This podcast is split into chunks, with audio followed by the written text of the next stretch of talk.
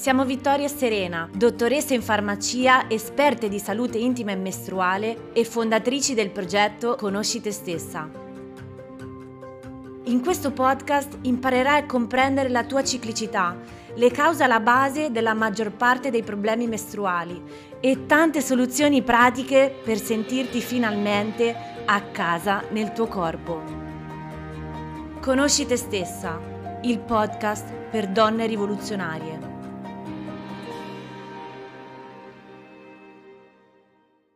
Ciao bellezza, io sono Serena e bentornata nel podcast di Conosci te stessa. Oggi parliamo di un principio attivo che soprattutto nell'ultimo periodo sta destando tantissimo interesse, diciamo anche per alcune delle problematiche correlate al ciclo mestruale di cui parliamo con il nostro progetto Conosci te stessa e quindi non potevamo non parlarne anche perché appunto ci state facendo diverse domande a riguardo. Sto parlando del CBD o cannabidiolo. In particolare in questo episodio vedremo insieme innanzitutto di cosa si tratta, come si utilizza, quali sono gli effetti documentati a livello scientifico e quindi per quali problematiche potrebbe essere effettivamente utile, quando invece sarebbe bene evitarne l'assunzione. In più farò un piccolo approfondimento sull'utilizzo di eh, CBD in caso di endometriosi. Quindi mettiti comoda e ascolta questo episodio fino alla fine. Partiamo. Magari sentendo parlare di cannabidiolo potresti aver subito pensato, oddio, parliamo di cannabis, io non voglio mica sballarmi. Ecco, facciamo subito un po' di chiarezza perché c'è tantissima confusione in merito dovuta al fatto che appunto si tende ad associare la pianta di cannabis solamente con quel tipo di cannabis che contiene non solo CBD, cannabidiolo, ma un'altra sostanza che è il THC o tetraidrocannabinolo ed è quello che è responsabile dell'effetto psicotropo. Quindi la prima cosa da sapere è che esistono diversi diverse specie di piante di cannabis che comprendono diversi principi attivi al loro interno e a seconda di quali principi attivi sono presenti e di quanti di questi principi attivi sono presenti e anche di come viene coltivata e tenuta questo tipo di pianta, cambia completamente la formulazione chimica e quindi anche, diciamo, eh, i principi attivi che ne vengono estratti. Quindi qual è la differenza principale tra il CBD cannabidiolo, che è il principio attivo di cui parliamo oggi, e il THC tetraidrocannabinolo, che il primo non ha effetti psicoattivi, mentre il secondo sì. E in particolare le formulazioni a base di CBD che puoi trovare in Italia sono tutte con una percentuale di THC inferiore allo 0,3%, altrimenti non sarebbero legali. Quindi acquistando appunto un prodotto a base di CBD sei tranquilla che questo non ti farà sballare, tra virgolette, ok? Ma attenzione però perché il fatto che trovare comunque un prodotto a base di CBD in un qualsiasi negozio ci indica sicuramente che il contenuto di THC sarà inferiore allo 0,3%, però questo non significa che siano tutti uguali e se eh,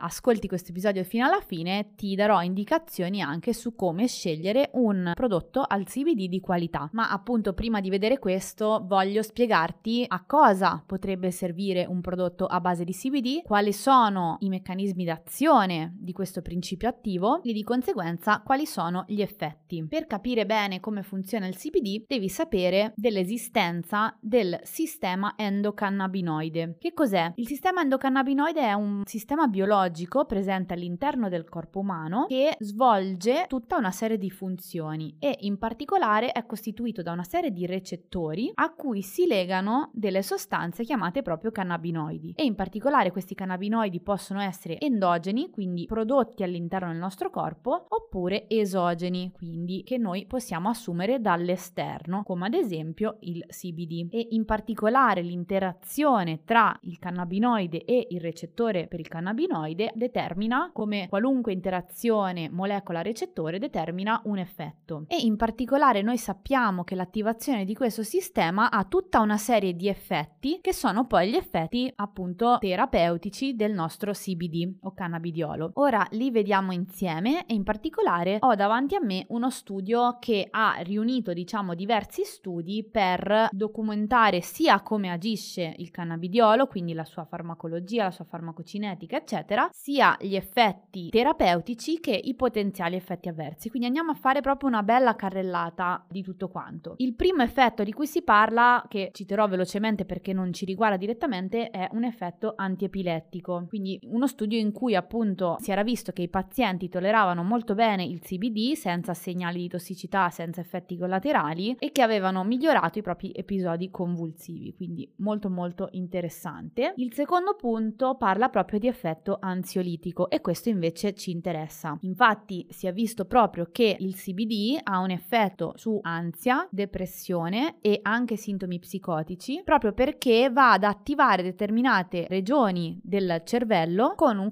conseguente effetto ansiolitico. Quindi è molto molto interessante l'utilizzo di CBD per stati ansiosi, magari eventualmente anche temporanei, come abbiamo parlato sui due episodi della sindrome premestruale e del disturbo disforico premestruale. Piccola parentesi, se pensi di soffrire di sindrome premestruale o peggio ancora di una sindrome premestruale particolarmente invalidante, ascolta i due episodi del podcast perché sono veramente molto importanti e ti danno tantissime informazioni al riguardo. E poi magari torna qua. Ti metto i numeri degli episodi qua sotto in descrizione. Andando avanti, pensate, ci sono alcuni studi che conferiscono al CBD proprietà antinfiammatorie e antiossidanti proprio dal punto di vista neurologico. Infatti, diciamo che questo suggerisce un potenziale terapeutico anche per patologie come l'Alzheimer, la schizofrenia o il disturbo depressivo maggiore. Ovviamente sono necessari ulteriori studi, però è molto interessante. Dopodiché si parla di un altro tema che invece ci interessa in pieno, e cioè il dolore cronico. Ecco, qui si parla del fatto che in persone adulte con dolore cronico i pazienti trattati con cannabinoidi hanno maggiore probabilità di sperimentare una riduzione clinicamente significativa dei sintomi del dolore. Quindi di fatto un utilizzo appunto di CBD in una certa maniera può essere di supporto a chi soffre di dolore cronico. Ora, riferendoci alle tematiche appunto oggetto del nostro progetto Conoscite stessa, parliamo innanzitutto di dolori mestruali, quindi dismenorrea, ma anche di patologie che hanno come sintomo, ahimè, proprio il dolore cronico, come ad esempio l'endometriosi. E a questo proposito voglio fare quella parentesi che vi avevo promesso all'inizio dell'episodio del podcast perché è veramente molto interessante l'utilizzo del CBD in pazienti affette da endometriosi. Piccola parentesi, se non sai di cosa si tratta o magari se stai iniziando a sospettare di soffrire di endometriosi, ascolta l'episodio che abbiamo dedicato interamente a questa malattia cronica invalidante. Ti metto il numero dell'episodio qua sotto in descrizione. Lì Vittoria ha fatto una panoramica veramente molto molto interessante, quindi ti straconsiglio di ascoltarlo e poi di tornare qua. Tornando a noi, voglio sottolineare, diciamo, il potenziale del cannabidiolo nei confronti dell'endometriosi, perché ovviamente sono necessari ulteriori studi. Diciamo che sarebbe veramente interessante farne degli altri oltre a quelli già presenti in letteratura, però già in letteratura sappiamo che pazienti affette da endometriosi a livello ovarico, faccio questa precisazione perché la proliferazione di questo tessuto simil endometriale non si verifica solamente a livello dell'utero, a livello comunque dell'apparato riproduttivo femminile, quindi magari si pensa solo utero-ovaie, ma in realtà sappiamo che queste lesioni si possono diffondere anche in altri distretti del corpo, quindi questa è una piccola precisazione di cui parliamo all'interno dell'altro episodio del podcast. Dicevo però questo studio è specifico proprio sull'endometriosi ovarica e cito testuali parole, sembrerebbe che a livello ovarico in donne affette da endometriosi ci sia una maggiore presenza di recettori per i cannabinoidi, quelli che vi dicevo prima, quindi immaginate appunto questi recettori diventano più presenti in donne che hanno endometriosi a livello ovarico, ovviamente il motivo credo sia sconosciuto, però questo cosa significa? Che se noi andiamo ad aumentare i cannabinoidi, quindi andiamo a somministrare ad esempio un CBD, abbiamo una maggiore azione antidolorifica, abbiamo una maggiore azione per quanto riguarda la gestione del dolore. Infatti, diciamo che questo studio nasce proprio come spunto per andare a produrre determinati farmaci che agiscono su questi recettori, ma già abbiamo comunque un prodotto naturale che agisce e si lega direttamente a questi recettori. In più, sembrerebbe che i cannabinoidi abbiano anche un effetto antiproliferativo e si suppone, almeno diciamo questo è quello che si auspica da questo studio, ne sarebbero necessari degli altri, che questo effetto antiproliferativo possa ridurre la crescita del tessuto simile endometriale e quindi aiutare a controllare una progressione della patologia. Ripeto, ovviamente sarebbero necessari ulteriori studi, però questo è molto molto interessante e infatti tantissime donne con endometriosi utilizzano con discreto successo dei prodotti a base di CBD per aiutarle nella gestione del dolore. E qui ci tengo a citare un altro studio che trovo molto ben fatto. Dimenticavo di dirti che tutti i link agli studi di cui sto parlando li troverai poi sempre in descrizione qua sotto al podcast. Dicevo, questo studio molto bello parla proprio del dolore associato all'endometriosi e spiega, giusto per farvi rendere conto di quante sfaccettature possa avere un dolore associato all'endometriosi, alla faccia del è tutto nella tua testa, diciamo che ci sono diversi meccanismi del dolore associati all'endometriosi. In particolare abbiamo tre tipi di dolore, diciamo a livello fisico, che sono il dolore nocicettivo, cioè causato dall'attivazione di questi recettori chiamati nocicettori, quindi recettori del dolore, dati dalla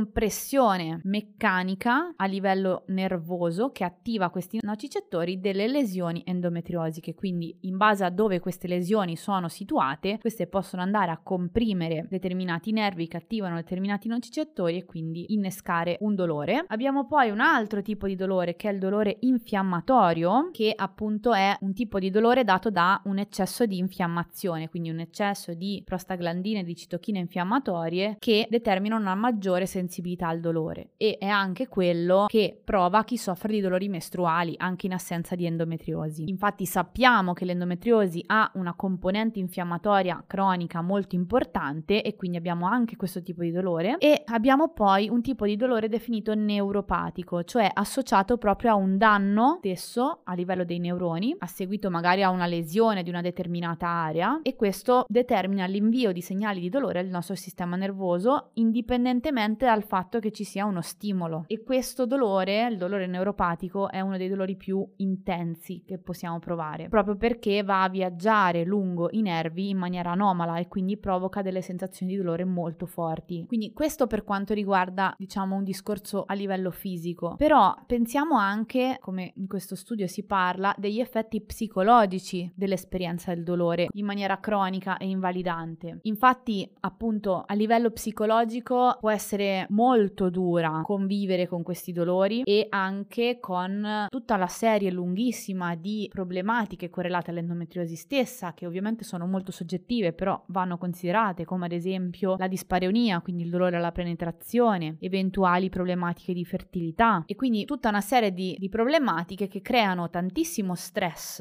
nella persona che soffre di endometriosi e quindi anche il suo stato psicofisico ne risente. Quindi in questo studio quello che si afferma è che il vantaggio di andare ad utilizzare un cannabinoide nel trattamento del dolore per l'endometriosi in realtà ci dà diversi vantaggi perché innanzitutto si è visto agire su tutti e tre i tipi di dolore di cui vi ho parlato prima, quindi quello nocicettivo, quello infiammatorio, quello neuropatico. Ma in più, come abbiamo visto precedentemente, il CBD aiuta anche a calmare stati ansiosi, a ridurre lo stress e quindi aiuta anche nella gestione della componente appunto psicologica collegata all'endometriosi, che non è assolutamente da sottovalutare, perché si tratta di una malattia cronica veramente invalidante. Bene, spero che fin qui sia tutto chiaro. Mi scuso se magari ho usato a volte dei termini non proprio semplicissimi, però comunque ci tengo ad essere il più rigorosa possibile quando cito gli studi, quindi se c'è qualcosa di non chiaro, ovviamente sono super a disposizione, potete eh, sempre scrivermi a info-conoscitestessa.it oppure magari commentare i post relativi a questo episodio del podcast che troverete sui nostri profili Instagram e Facebook. Tra l'altro colgo l'occasione per invitarti a seguirci se non lo stai già facendo, ti basta cercare Conosci te stessa. Andando avanti con questo episodio del podcast, parliamo un attimo di ok, voglio assumere un prodotto a base di CBD, cosa mi conviene scegliere, no? Ecco, qui c'è veramente un mondo, quindi ovviamente non sarò esaustiva perché è veramente impossibile, però di fatto diciamo che il prodotto più utilizzato in assoluto è l'olio a base di CBD, quindi sono delle goccine che si assumono generalmente sotto la lingua per favorire l'assorbimento e quindi rendere l'azione del principio attivo più rapida ed esistono diverse concentrazioni. Diciamo che per iniziare, per chi non ha mai utilizzato un olio al CBD e quindi vuole provarlo, va benissimo una concentrazione del 5%, poi a salire andiamo su un 10, 15, 20, 25%. Sono i più, diciamo, utilizzati. Qui bisognerebbe sempre affidarsi magari ad un professionista, soprattutto se abbiamo una problematica importante o comunque affidarsi all'azienda produttrice che si decide di scegliere. E qui si apre un'altra parentesi importante, cioè di andare a verificare che questa azienda abbia delle certificazioni di produzione fatta in una certa maniera, possibilmente che la canapa prodotta sia prodotta in Europa e che si effettuino regolarmente delle analisi per verificare le concentrazioni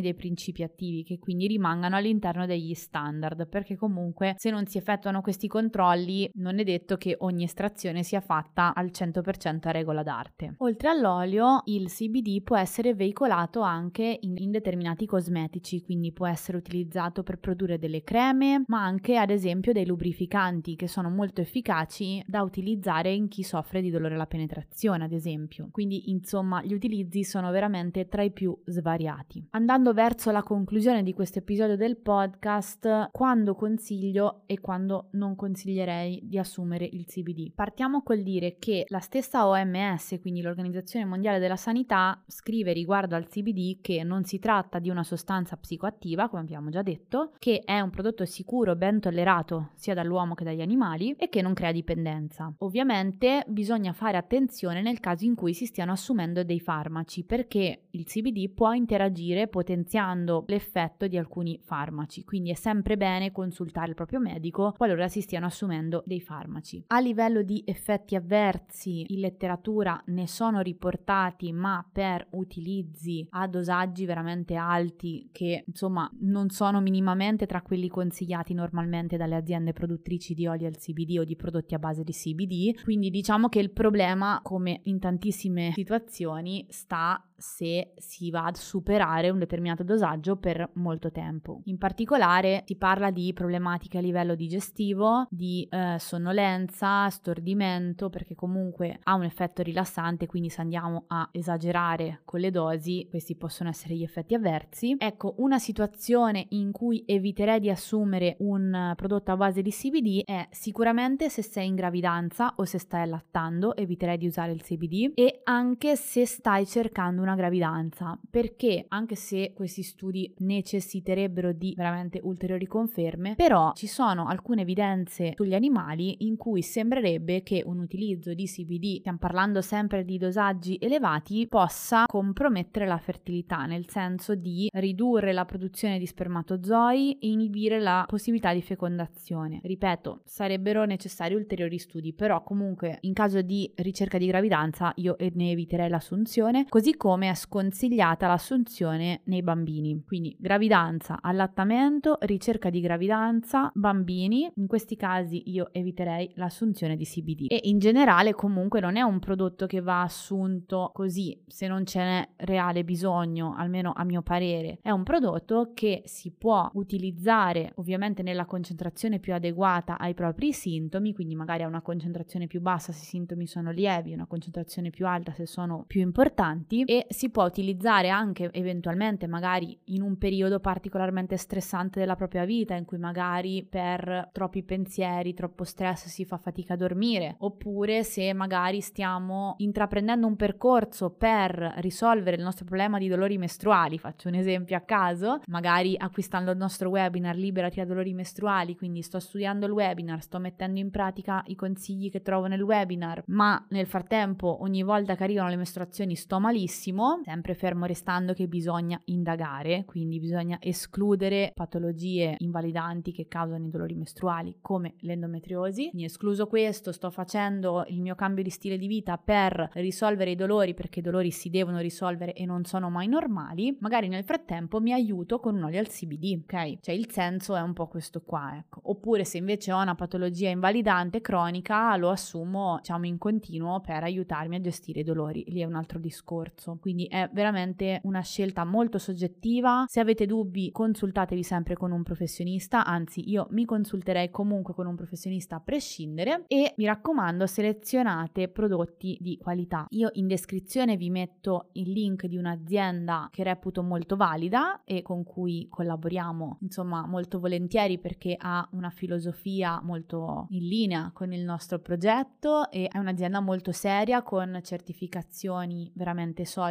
quindi siamo felicissime di collaborare con loro e qua sotto in descrizione trovi il link del loro sito con anche un codice sconto per acquistare i prodotti a base di CBD di questa azienda. Spero di non essermi dimenticata nulla perché le cose erano tante. Ti ringrazio tantissimo per aver ascoltato questo episodio fino in fondo. Se hai dubbi, domande, come sempre, sono a disposizione. Commenta i post relativi a questo episodio che trovi su Instagram e Facebook oppure scrivimi una mail a info-conoscitestessa.it. Ah, dimenticavo una cosa importantissima, come tutti i prodotti che consigliamo, quindi integratori, eccetera, eccetera, ricordati sempre che non sono la panacea, quindi che non sono la soluzione, ma possono essere un rimedio che ti aiuta nella gestione dei sintomi. Indaga sempre sulla causa dei tuoi sintomi, qualsiasi essi siano, perché soffrire in qualsiasi modo non è mai normale, ma è sempre un campanello d'allarme che il nostro corpo ci dà. Quindi mi raccomando, noi su questo insistiamo sempre tantissimo, se ci segui lo sai, quindi se soffri di dolori mestruali, di cicli regolari, problematiche correlate al ciclo, segui il nostro progetto, ascolta gli episodi del podcast, ce ne sono tantissimi, leggi il nostro blog conoscitestessa.it, seguici sui social, eccetera, eccetera, o fai un upgrade acquistando uno dei nostri corsi, sono sicurissima che ti saranno tantissimo d'aiuto. Ora chiudo davvero, un abbraccio e alla prossima! Ti è piaciuto questo podcast? Condividilo con più donne possibile e aiutaci a diffondere il nostro messaggio. Trovi tantissimi altri contenuti sul nostro sito www.conoscitestessa.it, sul nostro profilo Instagram, sulla nostra pagina Facebook e sul nostro canale YouTube Conosci Te Stessa. Trovi tutti i link qua sotto in descrizione.